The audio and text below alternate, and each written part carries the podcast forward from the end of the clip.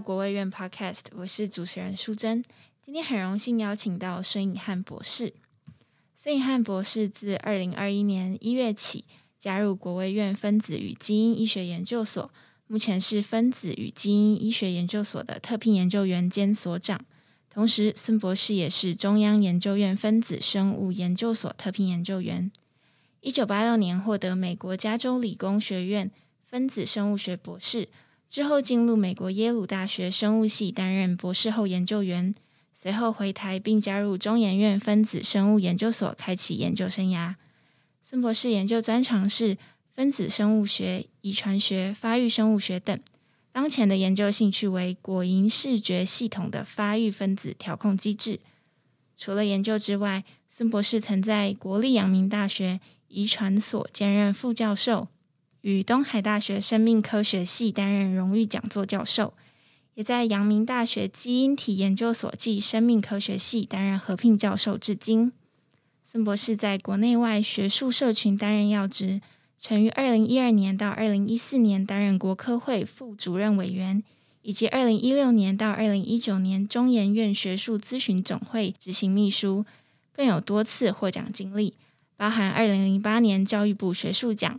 二零零九年侯金堆杰出荣誉奖，两次的国科会研究杰出奖，以及获得一九九九年到二零一四年间三次的国科会尖端科学计划，与二零一八年到二零二一年科技部特约研究计划等荣誉。今天非常荣幸邀请到孙颖汉博士与我们分享他的学思历程与研究成果。孙博士好，主持人好，呃，各位听众好。首先，想要先从老师的求学经历。老师是毕业于台大植物系，之后进入美国加州理工学院职工博士。想问所长，第一志愿是不是台大植物系？对，我想我求学过程比较特别的是，我其实高一就碰到很好的生物老师，然后我就对生物很有兴趣。那高一的时候就决定将来要做生物方面的研究。那我对基础研究比较有兴趣，所以那时候觉得医科对我感觉是职业训练，所以我大学联考的时候就没有填医科。那我是第一志愿植物系，那我的分数是可以上台大医科，所以在那个时候算是有点怪了。学校和家人也都 support。所以老师兴趣的起源是从高中对于生物这个科目开始。那个时候还不知道有分子生物学。那我对遗传有兴趣，对基因有兴趣。要考联考的时候，还去看了几个学校生物科系。那台大有植物系、动物系。呃，植物系的遗传的课程比较多，哦，那必修课比较少，所以就选了植物，没有选动物。可是对我来讲，这都是。研究的材料的不同，那我有兴趣的还是基因，所以后来出国念书的话就，就是想要研究基因的调控。比较特别是说，从大学毕业之后是直接到美国加州理工学院攻读分子生物学的博士学位。嗯，想问问所长，就当时为什么会选直接攻读博士，然后没有哎先从。大学毕业后读硕士，说实话，在读博士，这样的一个过程。其实那个年代，台湾的大学生大部分就是直接出国了，是哦，那很少留在国内念书。那出国的话，很多学校他是直接就让你念博士了。万一博士没有念成功，就可以给你个硕士学位，所以比较没有这个中间过程。那当然有机会申请到，就直接就就念了。那想问一下老师，当时的博论的主题是什么？那时候因为我对基因有兴趣嘛，对，所以我一开始进学校的时候，那就要选实验室。是，有人就跟我推荐一个实验室是做果蝇的，嗯，那我就觉得这个果蝇都是老掉牙的东西。我大学时候做遗传实验就做果蝇嘛，那就觉得很不喜欢。一个是觉得很老。好像想不出什么新东西可以做。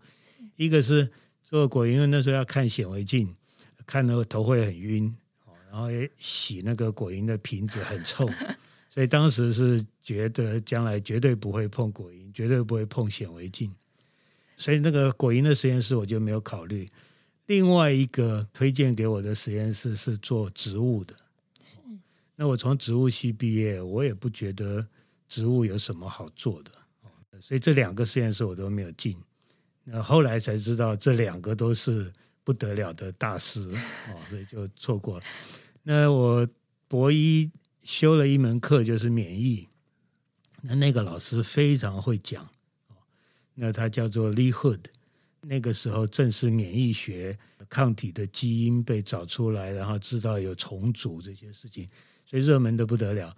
那所以我就就选了他，我就去跟他说我想要进他实验室。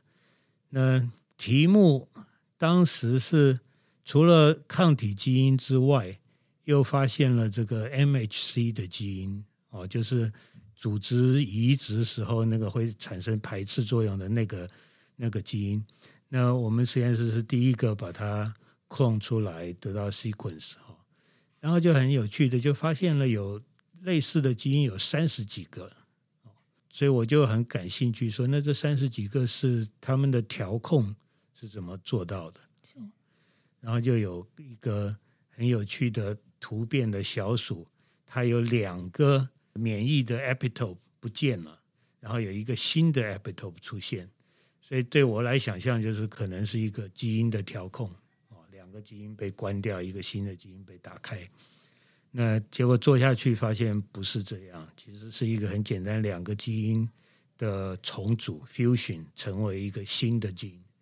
所以就变成做完了，可是不是我想要的结果，然后好像没有很重要，可是 PhD 也就这样就毕业了。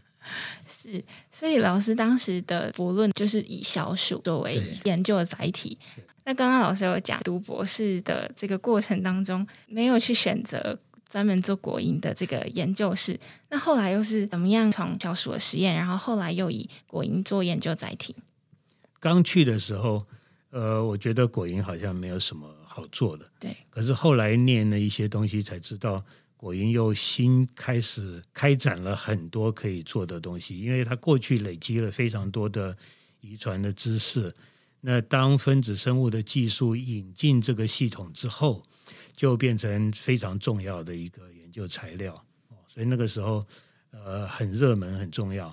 所以我慢慢了解这个。那等到我博士快要毕业的时候，要找博后，嗯，那就在想说，那我未来要做什么样的题目？所以看了很多的 paper，然后挑选了几个不同的方向。我大概申请了十个实验室，那其中就有果蝇的实验室。那当然有的有去 interview，最后选定了这一个实验室是就做果蝇的。那当时我们想要找嗅觉的受体，嗯，为什么会选这个题目？因为那时候已经知道别人有做出来果蝇有突变，是丧失了嗅觉。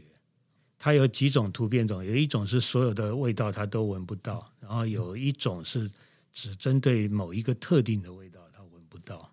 所以有突变种，有行为的测试的方法。那那时候我们觉得那就很简单嘛，我就用分子生物的方法把这个，呃，我在做一个用 transposon tag 插进去造成的突变，然后就可以把这个基因给它 clone 出来。那所以认为这样的 project 是比较容易成功的。嗯，结果做了很久都没有找到，所以我两年博后基本上没有做成功。可是我还蛮运气好的，就是在博士班最后的阶段，那台湾中研院要设立分子生物研究所，就到海外去征才，所以那个时候我也就好奇，就去 interview。但那个年代没有多少人要回台湾了，所以他们觉得哎，有一个名校的，然后做的题目还蛮就就说要收我。那我说我才博士要毕业，我的 training 不够。所以我就要求说，让我再去做两年博后，再回台湾。所以我在 PhD 还没毕业，我就其实已经有一个工作。所以博后虽然两年没有做出什么东西来，那我还是回台湾进了分诊所，那就继续我的这个嗅觉的研究。那刚刚老师有提到关于果蝇嗅觉的研究啊，那果蝇是不是会对某些味道靠近或是避开？那那些味道，果蝇它们闻起来是什么样子？嗅觉的研究基本上就是问他能不能够侦测某个味道。那侦测味道，我们就看他的行为有没有变化。所以通常做实验的时候，是你给他一个选择啊，像一个管子有两端，那两端有不同的味道。假如他喜欢的味道，他就会跑到那边去；然后有一些味道他是会躲避的，所以他也躲开这样的味道。所以我们当初就是用这种简单的测试方法去问说：那当我让它发生突变，会不会刚好有一个突变，它就闻不到味道？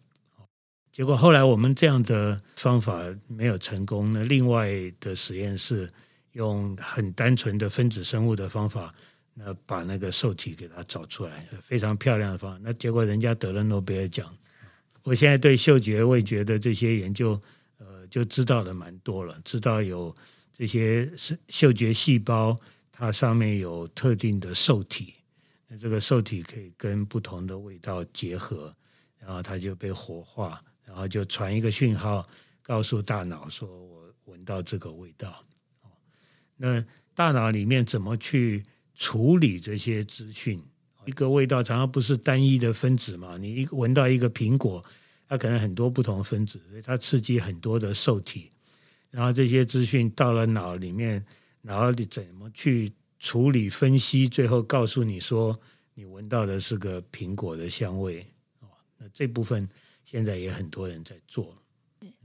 有一个是他喜欢的是香蕉油的味道，那像。醋啊、酒精啊，这些他也都会喜欢，所以常常有人说家里好像出现很多的果蝇哦。你家有腐烂的水果放在那边，很快就有这些小果蝇来。那一个简单的办法就是，你拿一个瓶子里面放点水，加点醋，哦，然后在这个瓶子上面瓶口做一个漏斗，用纸做一个小漏斗盖在上面。这个时候果蝇就会被那个醋的味道吸引。然后它会跑进那个瓶子里去，可是因为漏斗的关系，外面的开口大，里面小，它容易进去，可是不容易出来，它就会被陷在里面。所以这是一个简单的方法，可以去除掉家里的果蝇。那所以我这是开始做果蝇嘛。那嗅觉回台湾做了几年，还是很不顺。呃，除了嗅觉，也做了味觉，啊都是相关的，那一直都做不太出来。所以那个时候压力蛮大的，那觉得工作可能不保，呃，可是，在筛选果蝇的突变株的时候，意外的看到有一个突变跟眼睛的发育好像有关系，哦，所以就那就做一点，然后慢慢觉得，哎，好像这个是一条可行的路，所以就转变过去，所以嗅觉后来就完全不做了，然后就开始做眼睛的发育，嗯。那转了方向以后，就做得比较顺，哦，就慢慢，呃，那眼睛是视觉系统嘛，然后除了眼睛，它还跟脑也连接，所以后来我们又慢慢做到眼睛跟脑的关系，哦，然后在这个里面，除了神经细胞以外，还有这个胶细胞，glia，那我们也在看这个神经跟胶细胞之间的关系。那前几年我们也做到，在神经退化的时候，哦，那胶细胞扮演什么样的角色？是。那老师刚刚说了很多果蝇相关的一个研究啊，比较好奇是在养果蝇的过程中，会不会跟我们养标准的小鼠会有什么样的差异？最大的差异是果蝇很便宜啊，哦，是，就是果蝇很小，所以你在一个小管子里面就可以养个两百只，哦，那你要养两百只老鼠。就花费很大，占的空间很多，所以很多实验用果蝇做起来就便宜就快，然后也因为这样，它累积的实验的知识和各种的研究的方法，在果蝇里面都常常是最先发展出来，然后用的最好的，所以对神经系统的调控，在果蝇里面现在大概也是做的最好的。那所长其实很大一部分是在做基因医学上面的调控机制。这个所谓的调控机制是什么？我们的 DNA 会复制，所以每一个细胞的 DNA 带有的遗传物质都是一样的。可是同样的基因，那不同的细胞就会有所不同啊。你会有血球细胞，你会有肌肉细胞、神经细胞，那它们为什么会有所不同？哦，就是它们在共有的基因库里面啊，它只表现了部分。嗯，所以那为什么血球细胞只表现某部分的基因？然后肌肉细胞表现另外一些基因，哦，这个就是调控。那调控现在了解的蛮多了，哦，那越来越进入比较量化，然后可以一次分析很多个基因之间的这个关系。我想，可能听众朋友们也会蛮好奇，当这个果蝇的实验已经有一个成果之后，它跟人体相关的研究有没有办法进行一个转移或是结合？有。呃，所有这些简单的生物之所以会吸引大家，不只是因为它本身，而是因为从这边得到的这些知识，其实都可以应用在其他的生物上。像果蝇的发育啊，果蝇的神经啊，这些我们得到的知识，基本上在人都可以验证。所以很多现在人类我们知道的跟疾病有关的基因，其实最早都是在果蝇先找出来的。呃，像跟癌症有关的哈，Wnt 这种讯号，那 Hippo 的讯号，这些都是最早先在果蝇找到。那在果蝇里面建立了它整个的这个讯号传递的这个链哈 passway。那然后再发现，哎，在人或者老鼠里面都有类似的可系统。那然后在果蝇里面做很多的。实验就比较方便，在人里没有办法做这些事情。果蝇你可以做大规模的筛选啊，做药物的测试啊，那然后把这些知识再来人那边去验证看看是不是。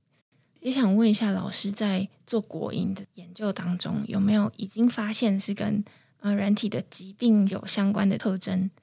哦，有非常非常多了。那像我自己实验室就研究这个神经退化嘛。那我们发现，呃，有一类的蛋白，它的就是所谓的 polyQ，就是 glutamine 的这个序列会变长，哦，那长到一个程度以后，就会造成神经系统出问题。那我们去问说，那除了神经细胞会出问题以外，那对胶细胞会不会有影响？哦，结果就发现。把人的这些突变的基因放到果蝇里面来表现，那确实会造成神经系统的退化，而且这个退化呢，最早出现问题的是在一个胶细胞，就是构成血脑屏障的这种细胞。所以对整个神经系统来讲，它也许有某个最脆弱的点，问题先在那里出现啊，也许。从那里出了问题以后，就再延伸到其他的细胞。那我们也希望这样的发现，呃，不只是在果蝇啊，那希望临床医师也可以在他们的研究上面去看一看，是不是血脑屏障也会出现这样的问题。嗯，台湾用果蝇做材料的实验室大概有五六十个。呃，我当初后来选择做果蝇。一个原因是果蝇的这个传统，嗯，非常的好，就是它从最早一九一一年开始的，呃，传统下来啊，就是非常愿意分享所有的资源，包括你做出来的图片果蝇啊，那各种抗体啊，各种 reagent，大家都很愿意分享。所以那个时候我博后选这个题目。一方面是考量将来要回台湾，那做果蝇也比较便宜，然后我可以拿得到别人做出来的东西。这样的传统在台湾的果蝇社群也一直维持。啊，每两个月有一次的聚会，然后在聚会的时候，大家就会跟你要这个材料啊，我给你那个材料啊，大家就交换，有点像一个市集一样哦。那平时大家也都会。常常在网络上会讨论啊，我我这个实验不会做，你有没有什么建议？大家这个分享是一个很重要的元素元素了。是，所长其实也很积极的投入很多科普相关的活动跟讲座。那大众对于这样子的科学知识，有没有特别让你印象深刻的发问？我觉得当年之所以会回台湾来，对，呃，一部分的原因是我觉得我在外面学了这些东西，我希望能够回来教给自己的同胞。那我们平常教书，当然碰到主要是研究生啊，是，那我也也教一些大学生。那我觉得最有趣的是，我教一些高中生。哦，中研院很多年来都有一个高中生物资优生的这个计划。那从高中去筛选一些对生物有兴趣，然后学业成绩不错的学生，就来，然后每个周末给他们上课。那我觉得教高中生就很有趣，因为他们不像大学生或者研究生，你越学越多就会。越把自己限制住，就不太敢问问题了。高中生完全没有这样的限制，那他们有很多的很很 crazy 的想法啊，也很敢问。那所以教他们，我觉得蛮有趣的。那也有一些这样的高中生就来我实验室做一些实验，那也不少得了科展的金牌啊，这些后来都都发展的不错。其中有一位现在在哈佛当教授。那那他当时是不是可能受到您的什么样的启发，然后对他之后的职业生涯有什么样的影响？其实我也不知道我给他们什么启发，哎，就是呃，我想对高中生来讲，能够进到一个实验室做一些实验，能够亲身看到说研究到底是怎么进行。这个本身就是一个很好的启发。那我们早年是没有这样的机会，所以我都不觉得我给他们什么东西，而是在那个环境，呃可以这样讨论哦。所以这样的后来蛮成功的学生好多位啊，不止我刚才讲那一位了。所以我觉得这些学生他没有真的在我实验室帮我做出什么东西，发表 paper，可是我觉得呢。呃好像我们提供了这样环境，对他们的成长，对他们对科学的兴趣有一点帮助。那这个也是我们的一种贡献。那老师可以跟我们分享一下那些课程啊，是属于什么样的？其实那时候我上了几个很简单的，一个是教他们做 DNA 电泳。嗯，哦，电泳好像很简单，可是这个背后的道理就有很多可以讲。哦，那就。花一个下午跟他们讲这些逻辑，然后带他们做实验。那除了这样比较正规的，我也会带他们发想一些奇怪的题目啊。哦，比如说，因为中研院那一段时间流浪狗很多，所以我们就会讨论呢，流浪狗要怎么处理。哦，那就有很多各种各样不同角度的想法。我觉得这种讨论就蛮有趣的。是，那所长可不可以再跟我们分享一下，跟学生探讨流浪狗的这个问题，具体有做了什么样的内容？哈 哈呃，其实我带这些讨论，主要是希望刺激他们从不同的角度去想。哦，就是当你说要处理流浪狗的时候，马上就有很多的处理的方法。哦，那我就会慢慢导引到，那为什么要处理？哦，就是。你不要直接就接受那个问题嘛，你要回退一步想说那个问题值不值得问？那是不是还有其他的可能性？所以我我的都是希望能够带大家从各种不同的角度去看那样的问题。我没有做任何实际的事，就是中间有一段时间就很多只流浪狗在那边，那多少也造成一些大家的困扰嘛。所以那段时间，呃，院内也有采取不同的措施啊，所以那刚好就跟学生讨论这样的问题。再回到老师的求学经历啊，老师在美国长达八年求学的生涯当中，有没有特别印象深刻哪一段的生活？我觉得我念的加州理工学院啊，Caltech 是一个让我印象非常深刻、我非常喜欢的地方。那他学校很小，大概那个时候是八百个大学生，八百个研究生，老师跟学生的比例很高。那老师有有好几个是诺贝尔奖啊，然后科学院院士啊。那那个学校对学生非常的尊重，嗯，他基本上把我们当做是同才，把我们当做是同事，而不是一个不懂事的学生。那我印象深刻，呃，考试是荣誉制，荣誉制，所以没有人来监考。那甚至他可以 take home 带回家，可是告诉你说三个小时。哦，那有的时候你 take home，然后是 close book，不可以看书。那这个就完全信任学生就不会去看书。然后你你写到三个小时，你可以画一条线，然后继续写，那就表示说我其实是会，可是我时间不够。哦，那所以这些东西都完全是尊重学生。信任学生，这样的荣誉制对，嗯、呃，所长之后回台湾，在各大院校的教学风格有没有什么样的影响？我觉得很有意思，就是每一个老师的风格多少都受到他过去求学的经验影响。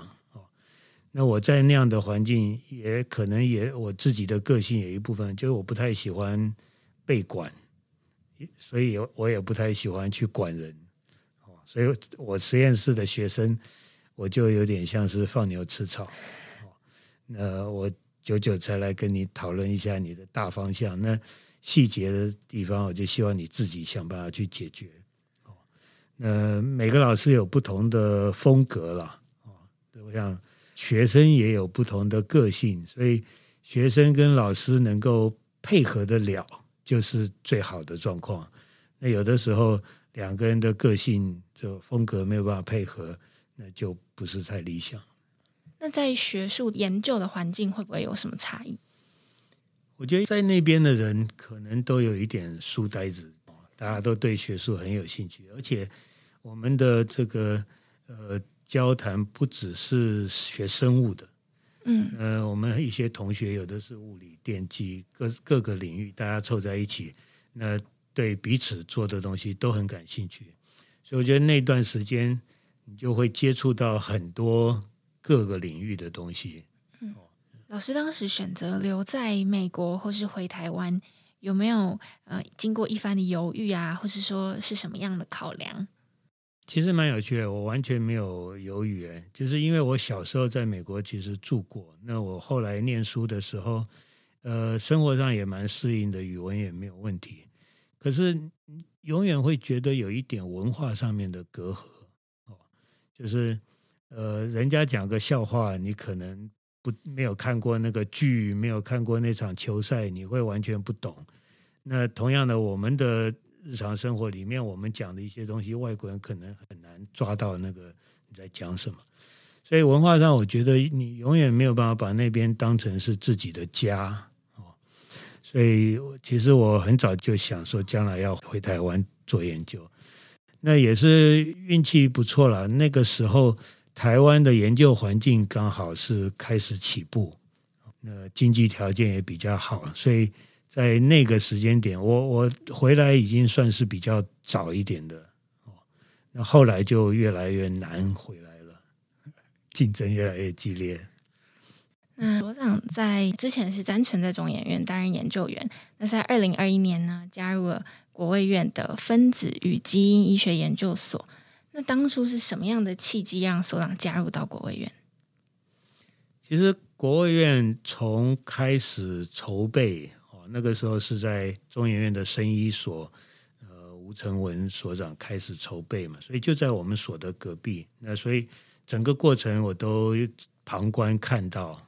从他开始建立，然后在台北，后来搬到了竹南啊。那这一个所，我也都看到它的发展的过程，里面的人我也认识了不少。本来我是从来没有想过要做这样的工作了啊，因为过去我在学术行政上面也做了不少的服务，那就准备要退休了。呃，那要满六十五岁嘛。那其实我规划要退休也好多年了，可是到了最后还是还是这个各方面考量，还是延退啊，延长了三年服务。也就在那个时间点，那梁院长和司徒副院长还有蔡志峰处长，那时候他们来找我，呃，我第一反应就说这个我没有兴趣。哦，那可是他们还继续来跟我聊谈，那慢慢我就觉得，呃，好像以这个所的状况，我也许可以帮一点忙哦，因为那个时候他们呃。找不到所长，那我对行政不是很有兴趣，是，所以我就希望说是有个副所长能够帮我 handle 所有的行政的事情。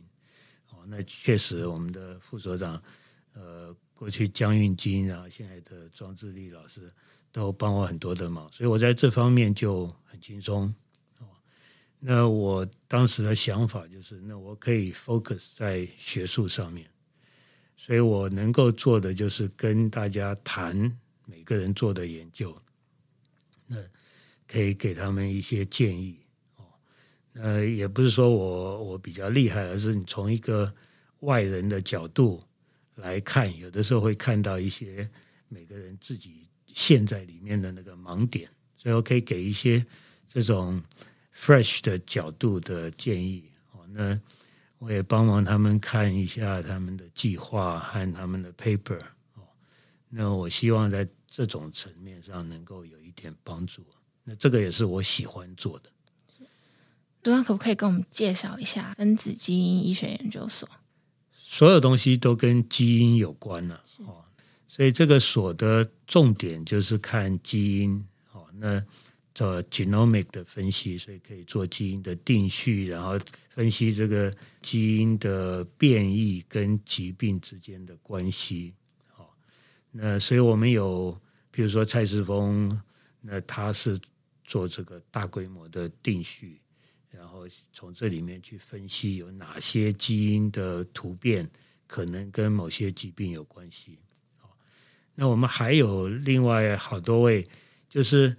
当你知道某些基因可能跟某个疾病有关，你要做验证，哦，要做功能上的验证，所以这个就利用细胞或者动物的模式，啊，那我们有，比如有老鼠的，有斑马鱼的，有果蝇，用这些来测试说，那这个突变是不是真的跟这个疾疾病有关，然后再去研究它里面的机制到底是什么。就是为什么这个突变会造成这些事情？那能够了解这些机制以后，就有可能找到中间哪一个点是你可以去操控的、介入，然后可以治疗这个疾病。所以我们所大概从一开始的分析到后面的这个功能上的这些分析、检验啊机制，然后到。可以做一些药物的测试，哦大概这样一系列下来。是，那所长目前是同时是在中研院跟国卫院都是啊、特聘研究员。那想请问所长，在这两个研究单位，会不会在研究上面有什么样的差异，或是说对您自己的研究有没有什么样的影响？国务院呢，有一点任务导向，对，那他他要做一些跟医药有关的题目。所以我也希望我们这个所，呃，即使做的是很基础的研究，可是都是要跟疾病要有关系的。那在中研院的话，分我在分子生物所就没有这样的要求，就是任何题目有兴趣，呃，值得做都可以做。哦，那分生所的这个研究的范围题材就非常的。所长对于分子基因医学所有没什么样的一个期待还有发展？现在这个基因的分析哈，跟疾病的关系，这个已经变成是呃大家都在做了。是在这个所成立的当时，那个时候，这个是一个新兴的学问啊，很重要。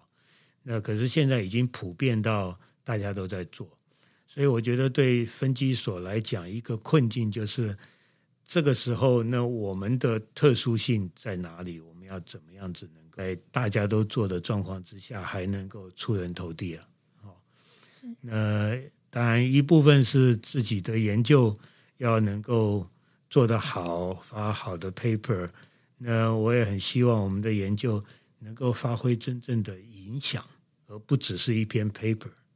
一篇论文发表了，那里面你说你有某个发现，可能可以用在疾病的治疗上面，那我就希望我们能够在这方面再多尽一点力，把它推真的推到有机会可以应用这上面去。是。那最后想要请所长勉励一下，就是呃，也有兴趣啊，或是有志于投身到研究。这个领域的听众朋友们有没有什么样的建议？我觉得我很幸运，就是我的兴趣就是我的工作。哦，那我觉得这一点非常的重要。呃呃，你找到一个兴趣，你就会愿意投入，投入之后，你就可能会更有兴趣。那这会形成一个正向的回馈。那我觉得我们每个人都。希望能够找到一个这样的可以正向回馈的方向啊。那要找到自己的兴趣，有些人的兴趣不见得那么强烈。像我觉得蛮蛮幸运的，就是很早就很清楚自己的兴呃自己的选择。那当然，我的兴趣也不只是生物，我其实对很多东西都有兴趣。可是因为最早碰到生物嘛，所以就定了。定了以后，其他的兴趣就多少要舍弃。那也许等退休以后，还有一些时间，将来可以去去追寻那些兴趣。可是我觉得人都是这样，你要找到自己的兴趣，然后要舍，哦，就是你要专心在一件事情上面，就可以把它做好。那做得好，你就有比较多的成就感。就会更喜欢去做。是，好，那我今天非常荣幸可以邀请到孙以汉所长分享他的他精彩的学思历程和研究成果。今天的访谈中了解到孙所长对于分子生物学的热爱还有贡献。感谢您的收听，我们下一集国卫院 Podcast 见。